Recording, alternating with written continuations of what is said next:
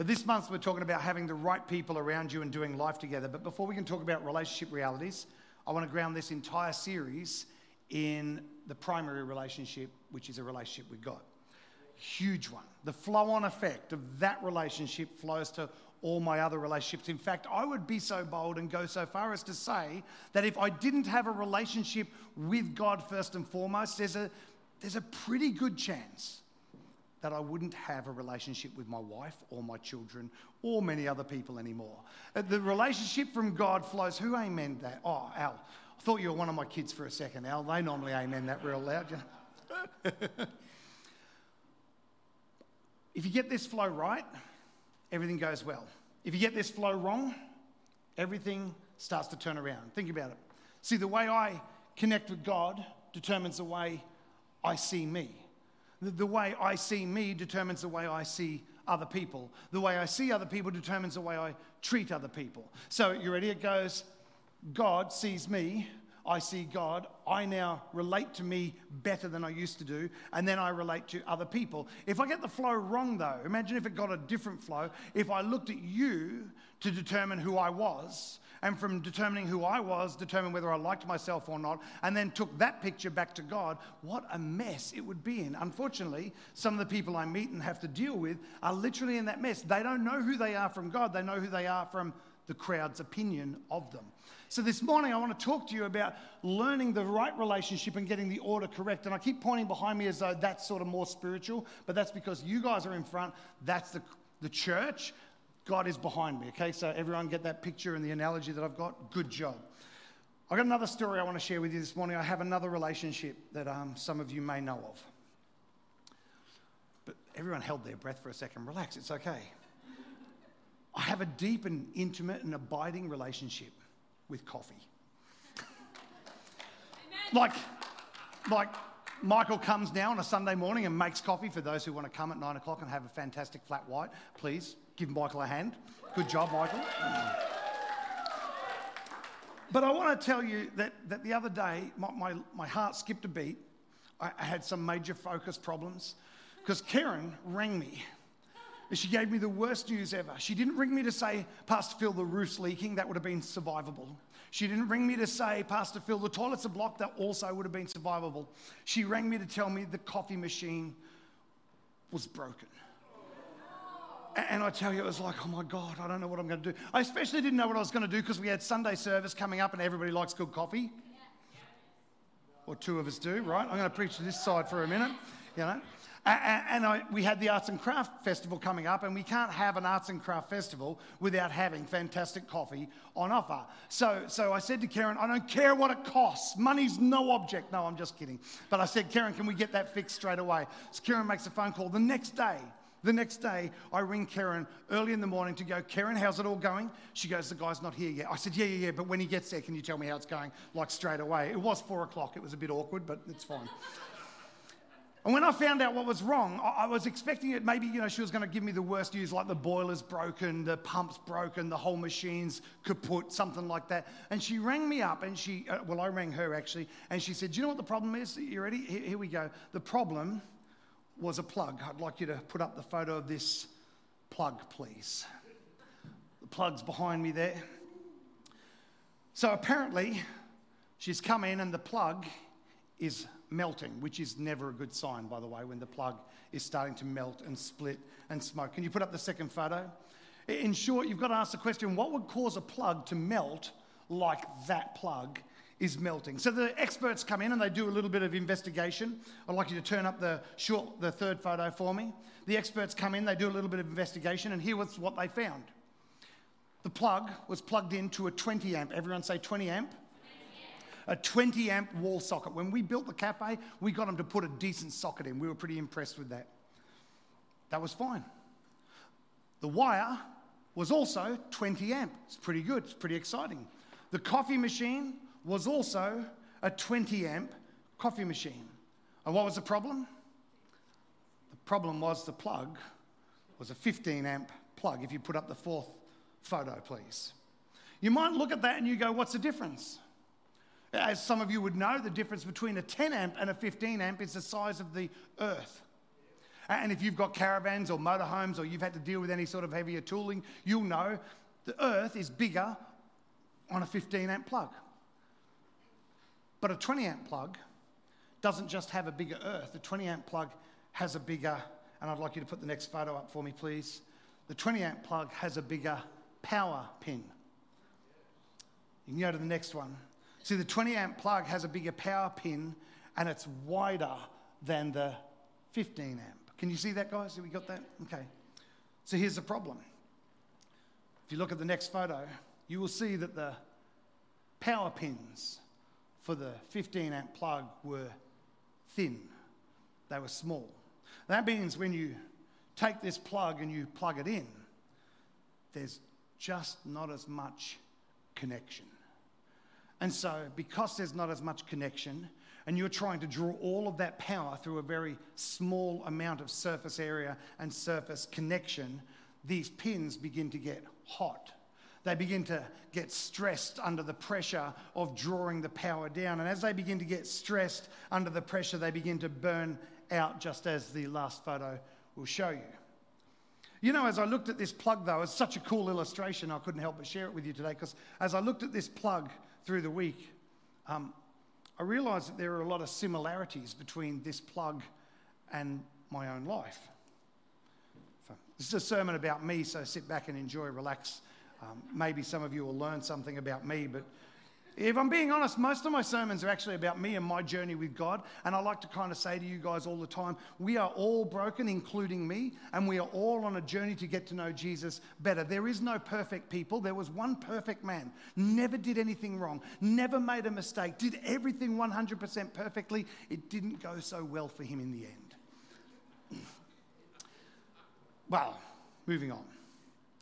But if I'm serious, I can look at this plug and I can see reflections of my own life because I look at this and I think sometimes I can feel a little bit burnt out.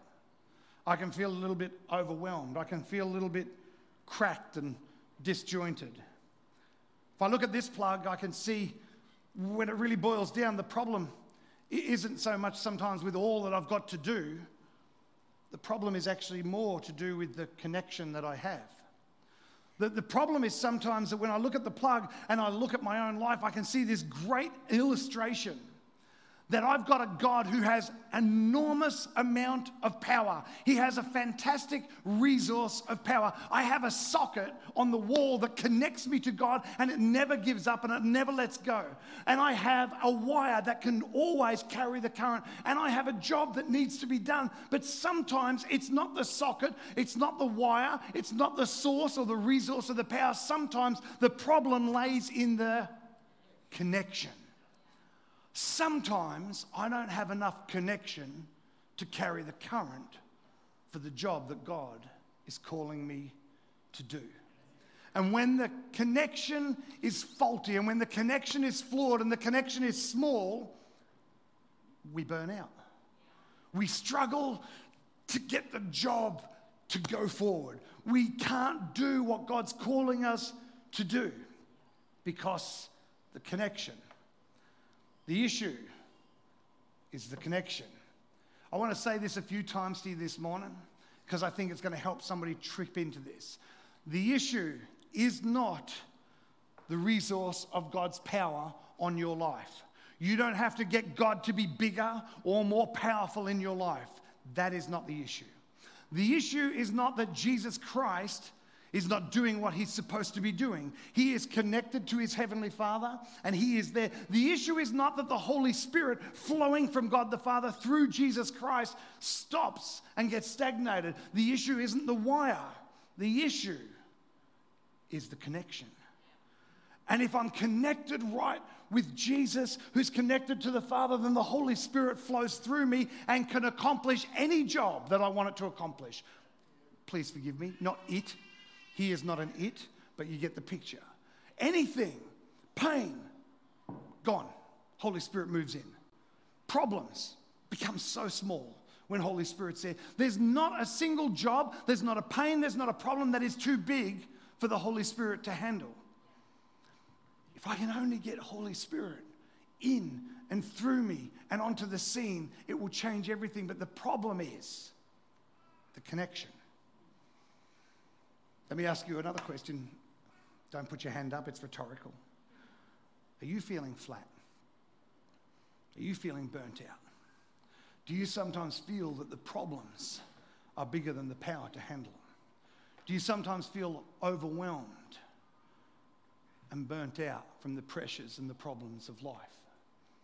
And if you do, and if you can answer yes to that, then hopefully this is a message for you. The question is how do we upgrade our connection? There is power in the connection. And in Jesus' day, we're going to go back, in Jesus' day, they didn't have electricity. So when Jesus gave illustrations, he gave illustrations in parables and in stories that they could understand. Today we're going to look at one of those illustrations and we're going to compare it to our own. But in John chapter 15, verse 4, Jesus is talking to his disciples and he says to them, Abide in me and I in you.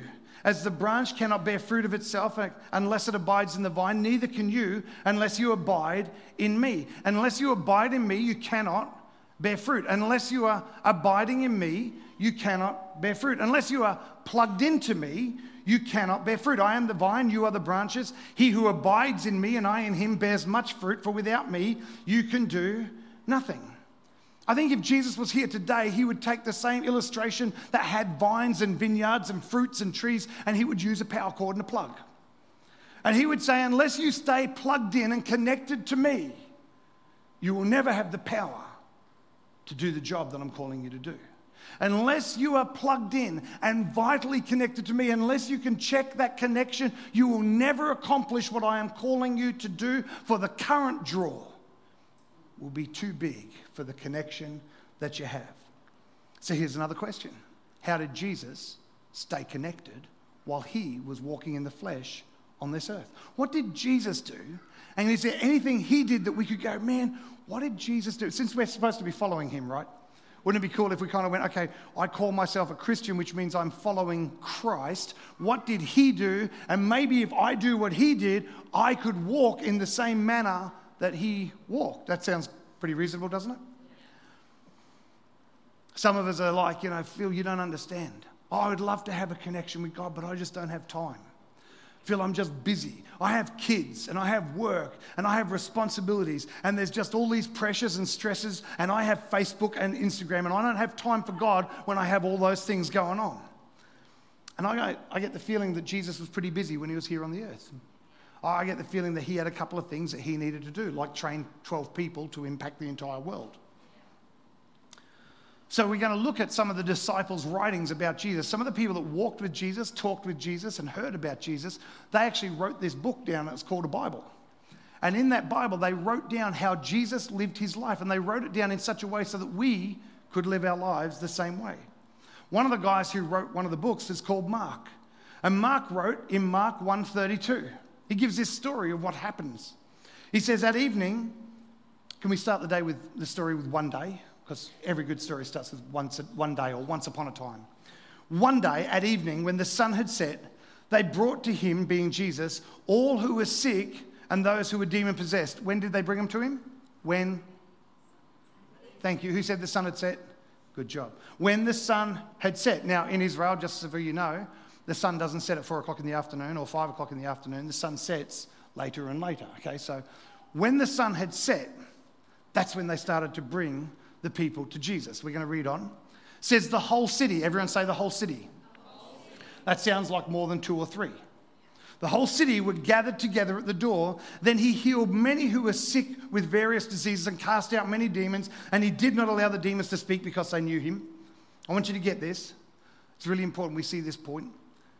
Jesus was up late. The sun set, people start turning up to the house, and while they're turning up to the house, he begins to minister to them. He begins to meet their needs, he begins to heal them, he begins to cast out demons. Now, any of you who have been out socializing for a length of time, how many people understand the expression you get a bit peopled out? How many people get the expression that, you know, you kind of, you can go so far and then you run out of your emotional reserves to continue to minister to the people? The Bible says the sun had set and Jesus was meeting the needs of an entire city or an entire town. I don't know about you, but you would think that the next day he would be kicking back and having a sleep in. he would be wanting to rest and recuperate. But I'm going to pick it up in Mark 135. It says, Now in the morning, having risen a long while, everyone say a long while? A long while before daylight, he departed to a solitary place and there he prayed. He got up a long while before daybreak. I don't know what a long while is. Maybe it's five minutes, maybe it's 10. I get the feeling it's a little longer. He got up a long while before daybreak, before the sun crested the horizon. He was already up and he was already out. Now, I'm not sure about you, but if I've had a late night, I do not want an early morning. But Jesus understood something that his connection with God was the only thing that was going to sustain his ministry. His connection with God would determine the current that flowed out of him to minister to humanity. His connection with God was paramount importance. So he got up, everyone say it, early. He got up early. Now, if you're a morning person like me, you are loving this sermon. You're like, if you've been on my Instagram, on my social media, you get to see the time lapse photo of the sun cresting the horizon when we were down at conference. I, I love, love, love the morning. I think that's when God is always up talking to me, and it's biblical. However, if you're not a morning person, there's good news for you. Okay, because Luke writes, Luke, and he says, Now it came to pass in Luke 6, verse 12 came to pass in those days that he, being Jesus, went out to a mountain to pray and continued all night in prayer. Everyone say, all night? All the night owls said, Amen. Amen. Yeah, he wasn't getting up early. He went out late at night. He went out all night and he prayed all night. That's pretty cool. And then when it was day, he called his disciples to himself, and from them he chose 12 whom he named as apostles. So, so Jesus said before, uh, sorry, Luke said about Jesus, before Jesus actually called and appointed his apostles, he spent all night in prayer. That's a really good hint, by the way, that before you make serious decisions, you should make sure you're plugged in to the current and that your connection is good before you're making big decisions in life. That would make sense, wouldn't it? Great idea for all of those who are night owl people to cheer and hoop and holler and go, yes, I don't have to get up at 4.30 in the morning with Pastor Phil because he's a little crackers. I can pray all night and that's also okay.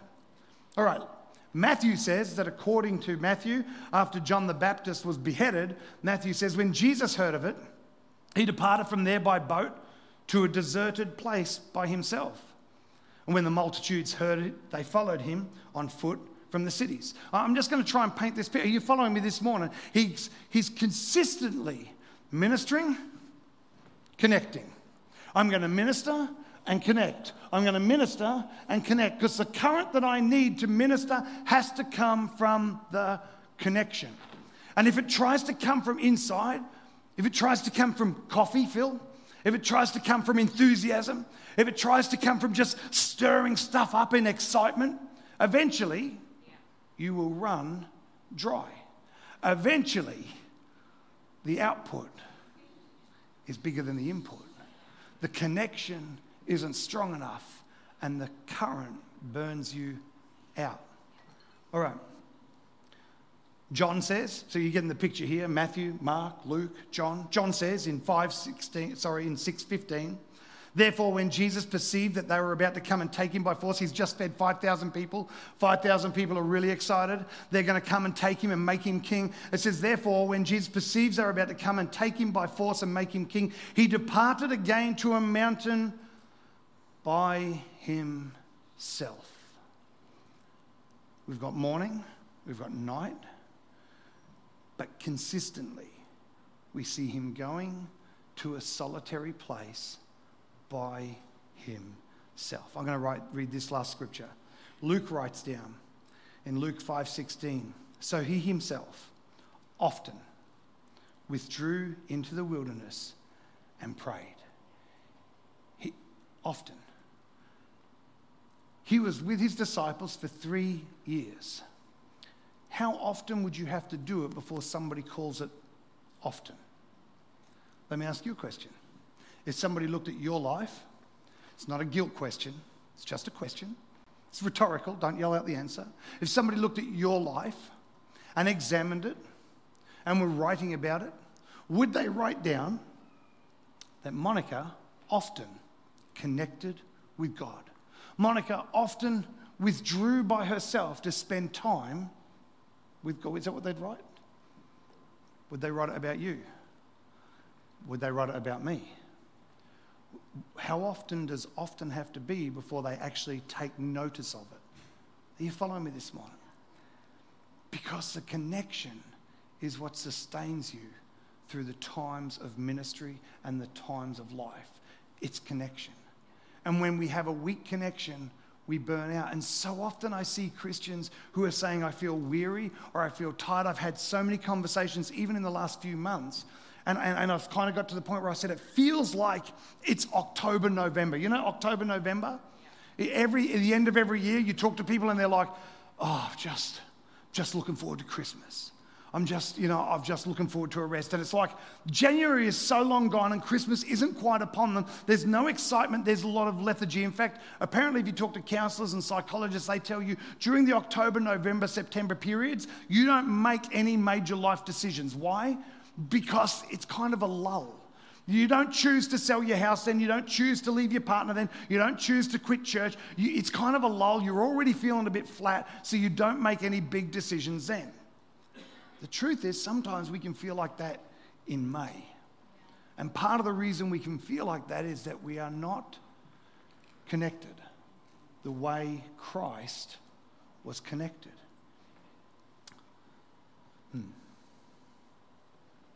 How's your connection? It's, it's not a guilt message. And, and some of you, I can already feel it's like, you say it's not a guilt message, but I'm feeling guilty. That's not the point of the message.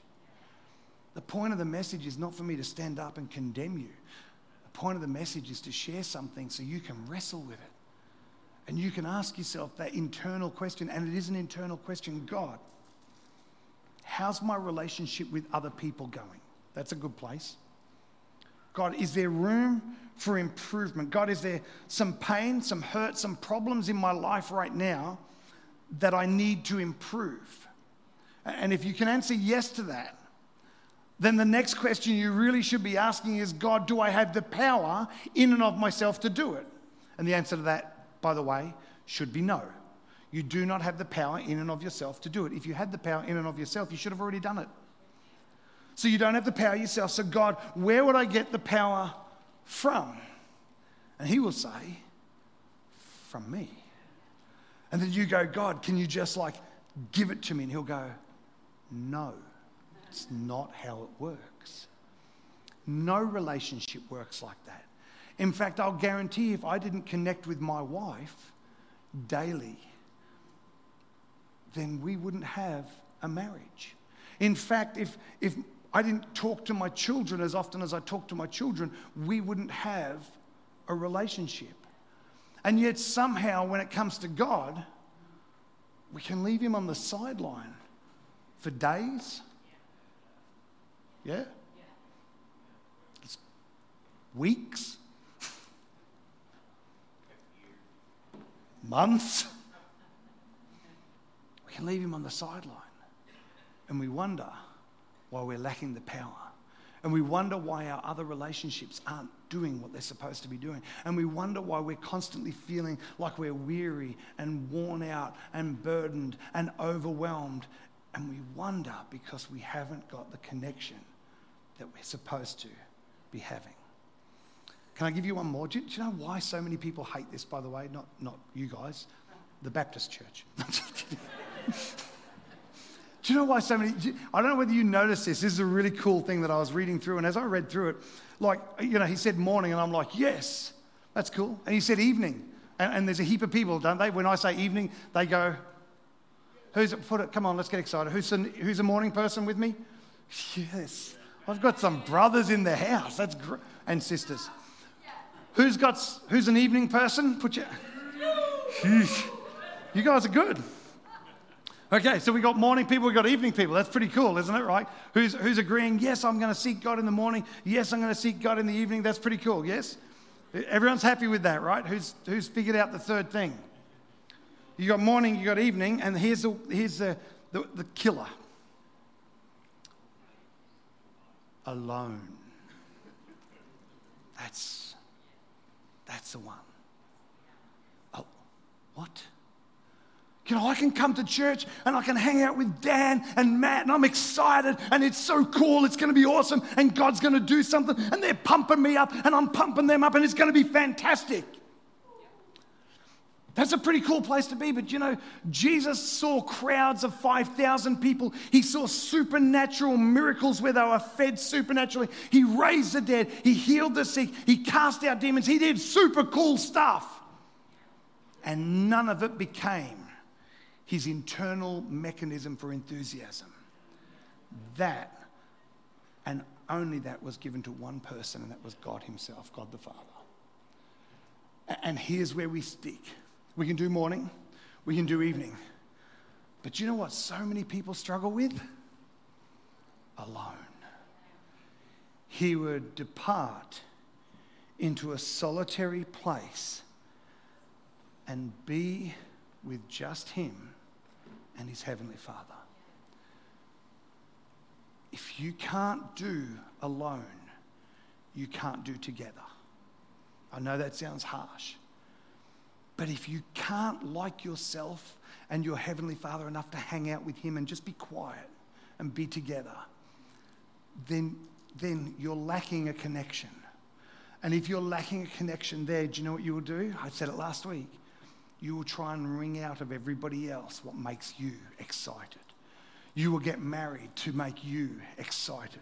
You will get a boyfriend or a girlfriend. I know I'm talking to some people this morning to make you excited. And your enthusiasm will be drawn from them. And guess what? That enthusiasm, by the way, is super cool. Marriage, fantastic. Best thing ever for the first six months. After that, am I right? The, the real work kind of begins, doesn't it? Well, maybe you get 12. Maybe you get 18, like I didn't, but you know, my wife did. She was lucky. come on, come on, stay with me for a minute. But if you can't be alone, then what you will do is drag the life out of every other person you meet. You will make them responsible for whether you're feeling up or you're feeling down. If you don't figure out that your connection has to be with first and foremost Him and Him alone, if you can't be by yourself with Him, how will you ever have enough current to minister to someone else? That's the message I want to share with you today.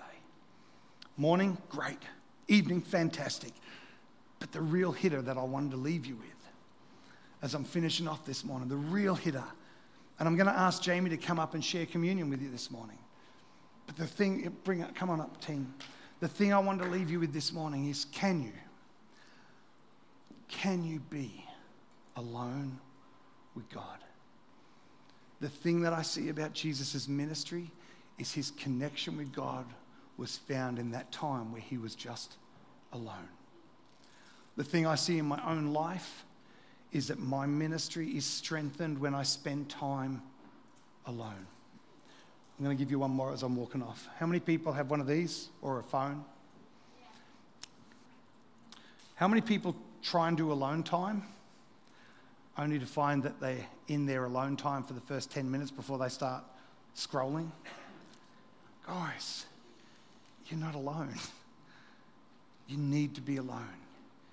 If you want your connection to remain and to stand, if you want all of your other relationships, they have to flow from that one first. And to establish that one, you have to be. Can you imagine? I'm, i know I'm trying to finish, but can you imagine if my wife and I, she's going to hate this illustration too. Can you imagine if we wanted to be incredibly intimate?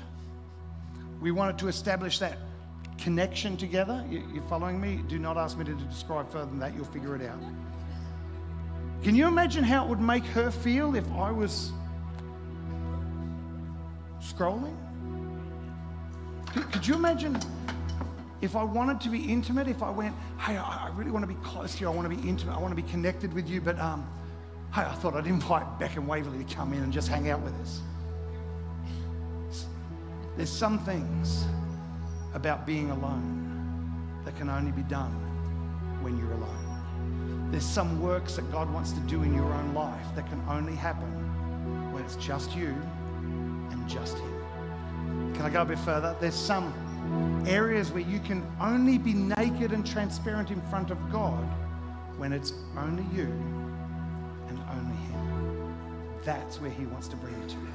And I'm praying like crazy that over the next few weeks, we're going to continue to explore relationship with Him being the first and foremost. God bless you. Thanks, Jamie.